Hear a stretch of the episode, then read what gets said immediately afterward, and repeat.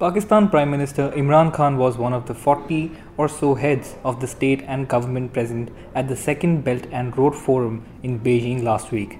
In his speeches and remarks, he strongly batted for the Belt and Road Initiative BRI and its star project, the China Pakistan Economic Corridor CPEC.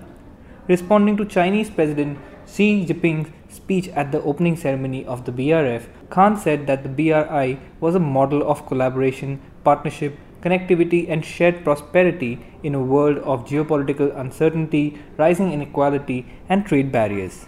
Islamabad and Beijing's political ties remain sound, and this was evident from the outcome of his meeting with Chinese officials, including President Xi Jinping and Premier Li Keqiang. Following Sunday's formal meeting with Khan, President Xi Jinping reiterated the formulation that China and Pakistan were iron friends and that Pakistan occupied a unique place in Chinese diplomacy. The theme of Khan's remarks appeared to be the need of the CPEC to move away from the big industrial projects like the building of Gwadar port, power plants, dams, and highways towards more people centric ones relating to climate change, socio-economic uplift, and job creation. In his address during the opening ceremony on Friday, Khan offered five suggestions for enhancing the BRI. They were the need to address the issue of climate change, where Pakistan had begun a massive tree plantation scheme in Khyber Pakhtunkhwa the importance of establishing of a BRI tourism corridor, an anti-corruption corporation arrangement, a poverty alleviation fund to aid national efforts, and finally a liberation of trade and investment flows to encourage the private sector to get involved in the projects. The reference to corruption were not surprising given the fact that the election campaign in 2018 he had demanded an inquiry into agreements entered into by the Nawaz Sharif government on the various BRI projects. Khan could not but have been happy to have heard Xi Jinping declare his opening speech that is pursuing the BRI everything should be done in a transparent way and we should have zero tolerance for corruption. Whether or not the Chinese follow up on this and other policy correctives announced by Xi is another matter.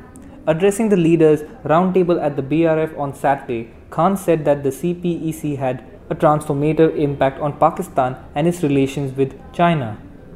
He said that as a result of the scheme, Chinese had helped build highways, modernize railroads, set up power plants, establish a port and a special economic zone. But what Pakistan was looking for now was an expansion of the Chinese commitment to the bread and butter issue of agriculture, industrial development, socio-economic uplift, and job creation. However, the big project concept has not quite gone away.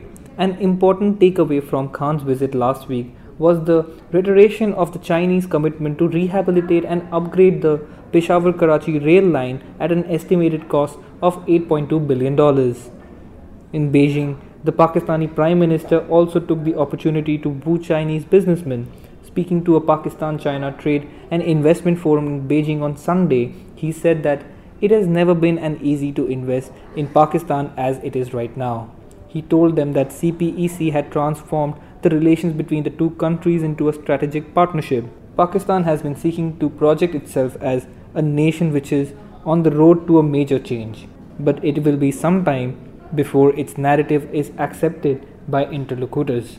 The recent cabinet reshuffle following the resignation of Finance Minister Asad Umar because of the poor performance of the economy also saw the appointment of Ijaz Shah, a former ISI official, as the country's interior minister. Umar was the point man for Khan's government's negotiation with the IMF for a 8 billion bailout proposal which has yet to be approved by the world body. India has not been too far from Khan's mind. At his meeting with Xi and with the business forum, Imran raised the issue of ties with India and said that he hoped that after the elections, the two countries could develop a civilized relationship and resolve the Kashmir issue through dialogue. China have, however, adopted a somewhat equidistant position. China Daily reported Xi saying as that while China firmly supports Pakistan in safeguarding its sovereignty and national dignity, he hoped that Pakistan and India can meet each other halfway and promote the stabilization and improvement of Pakistan India relations. But though Pakistan and the CPEC had an earlier billing as a star project of the BRI, it is now receding in importance given Beijing's desire to be more accommodating towards other players and to multilateralize its commitment where it can and insist on internationally acceptable norms for bidding of projects.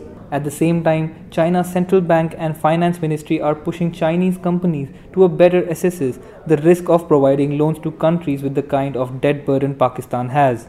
Given its the parlous state of its economy, the Chinese will not be too eager to put money down on projects when they know that the chances of repayment are not very good.